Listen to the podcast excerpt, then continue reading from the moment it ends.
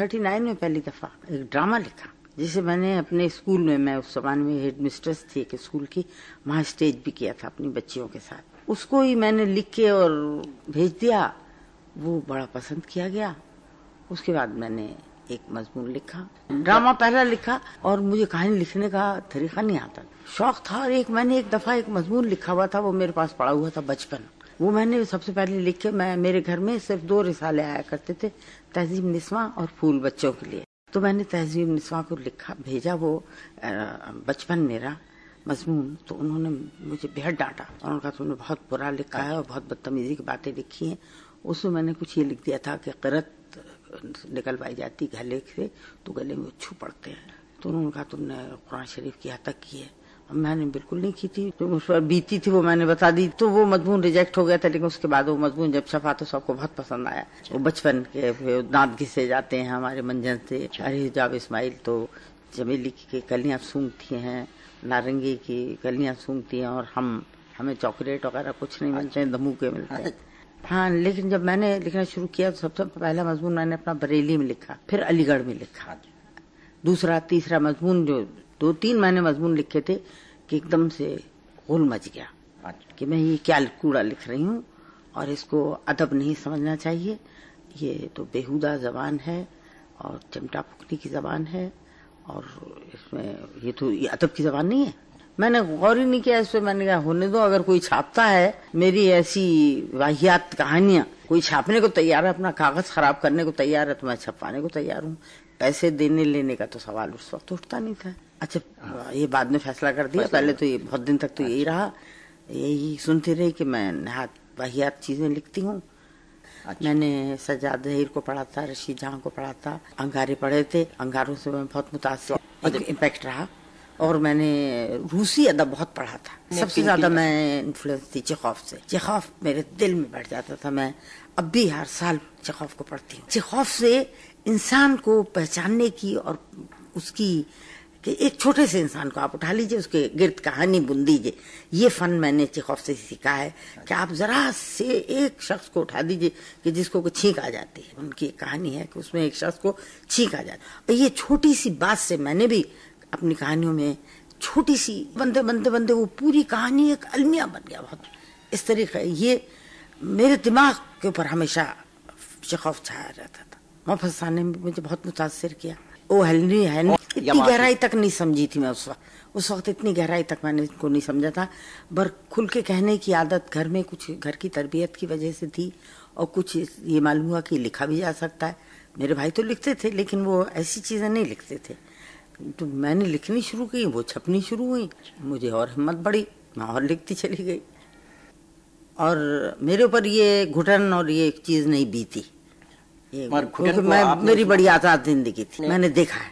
मैंने लोगों को अगर वो घुटन की मेरे ऊपर बीतती तो उसमें हमदर्दी का इजहार होता और उसको मैं कलेजे से लगा के रखती।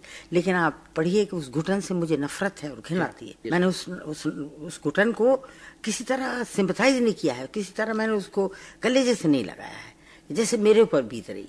वो मैंने उससे नफरत की है कि इस घुटन को तोड़ डालो घुटन को झटक डालो। मैंने उनको मज़ाक उड़ाया है जो इस घुटन में गिरफ़्तार है जो शर्म हया कर में गिरफ़्तार हैं जो लड़कियाँ जो शर्महया को निस्वानियत का मशक़ी औरत का जेवर बनाया जाता है इससे मुझे हमेशा नफरत है मैं जेवर मर्दों औरतों के अलग अलग जेवर नहीं समझती कि अलग हैं। पहले तो बहुत जेवर पहना करते थे अब भी अब तो लड़कियाँ भी नहीं पहनती। पुराने जमाने में तो कानों में बुंदे पहना करते थे गले में हार पहना हाँ, हाँ हार वार पहनने लगे हैं हाँ, लड़के हाँ, वो जो चावल चढ़ाई कहानियों हाँ, में तो मैंने घर में बैठ के लिखी। और कमरे में बैठ कर पलंग के पर लेट कर वो खाने लड़कियाँ अगर किसी लड़के को देखती थी तो उनके चेहरे बदल जाते थे और वो बनती थी कि मैं किसी लड़के को देखती थी तो मैं उमन कहती अरे भाई कितना अच्छा लड़का है। देखना जरा देखो देखो कितना चढ़ तो लड़के कहती थी तो तो शर्म की बात है ऐसे नहीं कहना चाहिए ऐसे लड़कियों को नहीं कहना चाहिए। मैं कहती क्यों नहीं कहना चाहिए? अगर हमें कोई लड़का अच्छा लग रहा है तो हम क्यों ना कहें क्यों?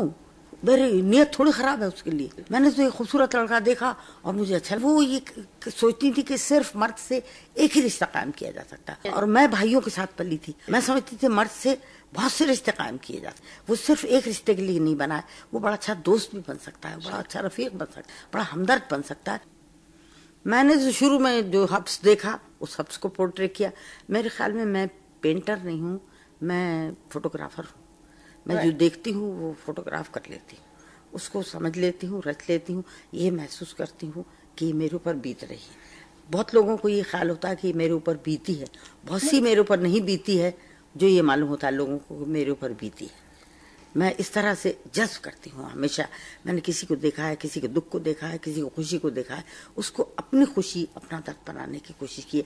और जब ही लिखने में लुत्फ आता है, मज़ा आता है, जब आप ये महसूस करें, आपको लिखते वक्त दुख हो या खुशी हो थ्रिल हो, यानी जब आप रोमांटिक सीन लिखें तो आपको थ्रिल महसूस होनी चाहिए।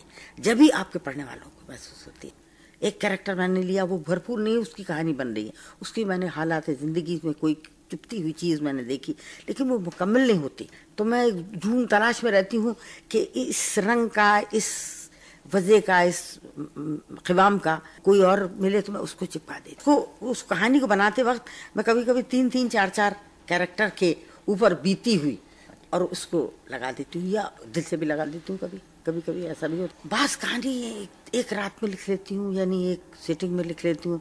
बास कहानी बहुत परेशान करती है। और बड़ी मुश्किल में लिखी जाती है। और बोर्डिंग हाउस में बंद थी। वहाँ लड़कियों के साथ तो वहाँ मैंने देखा जो कि मेरी टेढ़ी लकीर में बहुत कुछ नज़र आती है कि लड़कियों को कैद रखने से वो पाकबाज और नेक और पारसा नहीं रहती। बल्कि उनको खोल के देखिए उनको बाहर निकाल निकाल के देखिए जब वो पारसा रहे वो असल पारसाई है वो असल नेकी और शराफत है। आपने बंद कर दिया है ऊँची ऊँची दीवारें खड़ी कर दी हैं उनके ऊपर शीशे लगा दिए हैं और पाबंदी है कि कोई लड़का ना आ सके किसी लड़के का ख्याल ना आ सके उस वक्त जहनों में गलाजत पैदा हो सकती है और बदबू दे सकते हैं वो वो मवाद लेकिन आप खुल के और खुल के मिलिए और बड़ी सेहतमंद फजा होगी लड़कों और लड़कियों के दरमियान। एक लड़का एक लड़की से प्यार करता है तो मेरे ख्याल में बहुत तहारत की बात है। मोहब्बत किसी भी सूरत में है वो चाहे मेरे माँ बाप की मोहब्बत थी जिससे कि मैंने जन्म लिया। वो भी उतनी पाक मुकदस थी और मैं उसे मोहब्बत को बहुत पाक और मुकद्दस समझती जिसमानी मोहब्बत को भी सोसाइटी उसको गंदा कर देती है हाँ। उसको घिनावना कर देती है जैसे कि मैंने लिहाफ में बताने की कोशिश की है कि आप एक औरत को घुटे चले जाएँगे घुटे चले जाएँगे बंद अच्छा अब वो हाँ। वो जब एक, एक चीज़ को घुटा जाता है और सड़ाया जाता है तो नसूर बन जाता है एक औरत को इस तरह कैद करके रखा जाता है वो गैर इंसानी दिलचस्पियों में अपना वक्त अपनी तसल्ली हासिल करती है। हाँ, क्यों, क्यों नहीं? औरत को और मर्द को दोनों का आज़ाद दोनों आज़ाद नहीं हो सकते। अगर औरत आज़ाद नहीं है तो मर्द आज़ाद कभी उसके बाद मैंने देखा एकदम कि एक और इससे बड़ी भूख है जो पेट की भूख है। वो मुझे बम्बई में जाके नज़र आई। अपने मोहल्ले में अपने घरों में अपने खानदान में तो नहीं नज़र आई थी। लेकिन वहाँ जाके मेरा वास्ता पड़ा मजदूरों से कम्युनिस्ट पार्टी के ज़रिए से मुझे। वैसे तो मैं जानती थी तरक्की पसंद अदीबों को लेकिन वहाँ जाके हमारी बड़ी ज़बरदस्त मीटिंग्स होती थी अच्छा। और बहुत घुल मिल के हम लोग लिखते थे पढ़ते थे एक दूसरे को सुनाते थे। इस तरीके से वहाँ और वर्कर्स में जाते थे मुशायरे होते थे। हम लोग एक एक तरह का मुझे नया मैदान मिला। तो और मुझे मालूम हुआ कि ये जो घुटन है ये जो मेरा असल दुश्मन कौन है? ये मालूम हुआ कि जिसने मुझे घोट के रखा है या मेरी मुझे मतलब वो कि मेरी हीरोइन को।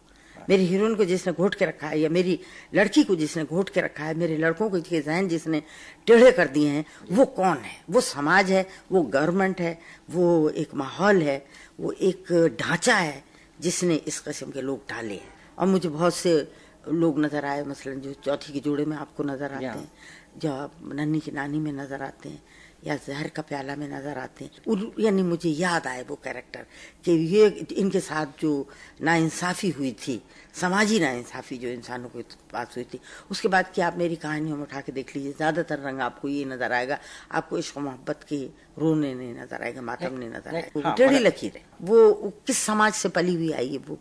वो उसी उलझे हुए समाज से आई है जिसकी इब्तदा के मेरे अफसानों से हुई है। और होते होते होते होते वो जब आगे पहुँचती है तो वो इतनी कंफ्यूज हो चुकी है उसकी समझ में नहीं आया कि बगावत का इजहार किस तरह करे। एक अंग्रेज़ से शादी कर लेना काफ़ी बड़ी बगावत है साहब। मुसलमान लड़की एक अंग्रेज़ से शादी कर लेती है। तो अपनी दानी तो- से बगावत करी निहात पूछती है बेहुदा है वो इंसान है। मैंने ये बताने की कोशिश की है कि वो जो वो जो अंग्रेज़ है वो इंसान है। वो बड़ा प्यारा लवर है। बड़ा अच्छा शौहर है बड़ा अच्छा आदमी है। दूरियाँ मज़हब की रंग की और ये कोई हकीकत नहीं रखती। लेकिन इस लड़ ये लड़ टेढ़ी लकीर थी। ये हमेशा टेढ़ी बात करते थे। इसने हमेशा टेढ़ा रास्ता अख्तियार किया। क्योंकि इसकी तरबियत जो हुई थी वो ऐसे माहौल में हुई थी कि जिससे टेढ़े होने का इसके इम्कान था। तो ये टेढ़ी होती गई। और फिर लेकिन फिर भी आखिर में वो ये कहती है, कुछ नहीं, मुझे सोचने की कोई ज़रूरत नहीं, मैं नहीं सोचूँगी, मेरा दिमाग पड़ जाएगा वो सुकून से लड़ जाती है। आप कोई सोच सकते हैं कि आइंदा उसने अपनी ज़िंदगी का कोई जो रास्ता बनाया होगा, वो ज़रूर टेढ़ा होते हुए भी कोई दिलचस्प रास्ता होगा। मंटो भी ये देखता था कि जिन्हें आप बहुत बड़ा और अच्छा कहते हैं और बड़ा साफ़ सुथरा कहते हैं, बड़ा पाक बात और नेक कहते हैं वो नहायत गंदे भी हो सकते हैं नहायत गैर दिलचस्प भी हो सकते हैं और ये रेड्डी बड़ी खुददार हो सकती है। एक पिंप बड़ा खुददार हो सकता है और इंसान हो सकता है। उसने ये बताया है कि इंसानियत ज़िंदा रहती है। आप उसको कितना ही कुचलते जाए पीसते जाए लेकिन इंसानियत ज़िंदा रहती है और वे वो एक दिन अपना हक मांगेगी और उसको मरा हुआ मत समझिए। उसको किसी भी सूरत में मरा हुआ मत समझिए। मैंने तो मंटो की कहानियों में यही समझा कि वो कहना चाहता है इंसान ख्वाह कहीं पीस डाला जाए कुचल डाला जाए वो इंसान रहता है और इंसानी कदरें उसमें ज़िंदा रहती है। बम्बई पहुँच के मैंने घर से बाहर निकलना शुरू कर दिया था और मेरी कहानियाँ घर से बाहर की हैं महलों की गलियों की हैं। और मैंने बिल्कुल बिल्कुल घर की चार दीवारी की नहीं है। सब अपना अपना मैदान बड़ी तो- अच्छी बड़ी चाबुक दस्ती से संभाले बैठी एनी किस- एनी उस वक्त भटक रही थी। इन लड़कियों को ने पहले रास्ते देख लिए थे। हाजरा और खदीजा ने रास्ते देख लिए हुए देखे हुए थे। चाहे वो उतना खूबसूरत नहीं लिखती थी जितना कि एनी लिखती थी। एनी के कलम में बड़ा बड़ा जादू था। एक नशा सा था। उसका कलम बहुत खूबसूरत था लेकिन वो कहती कुछ नहीं थी। वो बस वो बातें कर रहे हैं बड़े खूबसूरत खूबसूरत डायलॉग बड़े फजा बनाती थी लेकिन ये नहीं कहती थी कहना क्या चाह रही ये कहीं नहीं अंजाम नहीं होता था उसका। पूरी कहानियाँ पड़ जाएगी नहीं आता था ये कहना क्या चाहती? वही मैं उसको और कहा भी था उसने कुछ उस जमाने में कुछ ऐसी बातें ल्यू और ल्यूट्स और अंग्रेज़ी आरगुनू बज रहा है और क्या हो रहा है ये बातें बहुत थी तो वो कुछ हिजाब इसवाई से मिलने लगी थी। उनकी तरफ़ ज़्यादा राकिब हो गई थी कुछ उनके और उनके बीच में थी। तो हमने उसे देखा कि इसके पास तो कलम बहुत अच्छा है बहुत ताकतवर कलम है। और ये अभी बहुत छोटी है उम्र की। इसको एक झटका देना चाहिए। तो उस मैंने वो पोम पोम डार्लिंग लिखा। मेरे ख्याल में झटका लगा। वो कभी नहीं मानती है कभी हाँ, मानती। है तो- उसमें रास्ता निकाल लिया। एक ऐसा मालूम होता था कि बड़ा खूबसूरत सा एक पर्दा पड़ा हुआ है जालदार उसमें जर्रीन फूल बूटे बने हुए सब कुछ है। लेकिन उसमें से निकल के दूसरे कमरे में जाने की जगह नहीं है। तो उसने वो बीच से पर्दे की चाक करके और रिंग लगा दी है कि आप अंदर दाखिल हो सकते हैं। अब एनी क्या? ये होता है कि आप अंदर जा सकते हैं। वहाँ जो लड़कियाँ थी और जो लड़के थे जो कुछ जिन्हें कुछ एहसास ही नहीं था अब भी उनके नजाकत है। लेकिन लेकिन वो जो कुछ कहना चाहती हैं वो समझ में आ जाता है। कुछ सेंस नहीं था। जैसे आजकल बहुत सी कहानियाँ लिखी जा रही हैं जिनमें बड़े अच्छे अच्छे जुमले हैं बड़ी अच्छी अच्छी तरकीबें हैं बड़ी अच्छी अच्छी तशबीह हैं लेकिन आप कहानी पढ़ लीजिए आपको याद नहीं रहेगी कहानी क्या है। देखिए जब हमने लिखना शुरू किया था तो हमारा मुल्क समाज से टक्कर ले रहा था। और हमारे यहाँ, हमारे सामने कदरें थी, उठती हुई, उभरती हुई खबर, कदरें थी। हमारा माहौल ऐसा था कि तड़पता हुआ ज़िंदा माहौल था। और हमें, हमारे रास्ते साफ़ थे, हमारी राहें खुली हुई थी। उनमें बहुत गार थे, अजदय थे सांप थे। लेकिन मालूम था हमें कि हमारे कौन क्या क्या हमारी कठिनाइयाँ हैं और क्या क्या हमारी तकलीफें हैं हमें, हमारे सामने और हमें क्या फेस करना है, हमें मालूम था। उस जमाने में हमारे लीडर लीडरों के ऊपर हमें भरोसा था और हम जानते थे कि हमारे दुश्मन कौन है, वो अंग्रेज़ हैं, उन्हें समझते थे।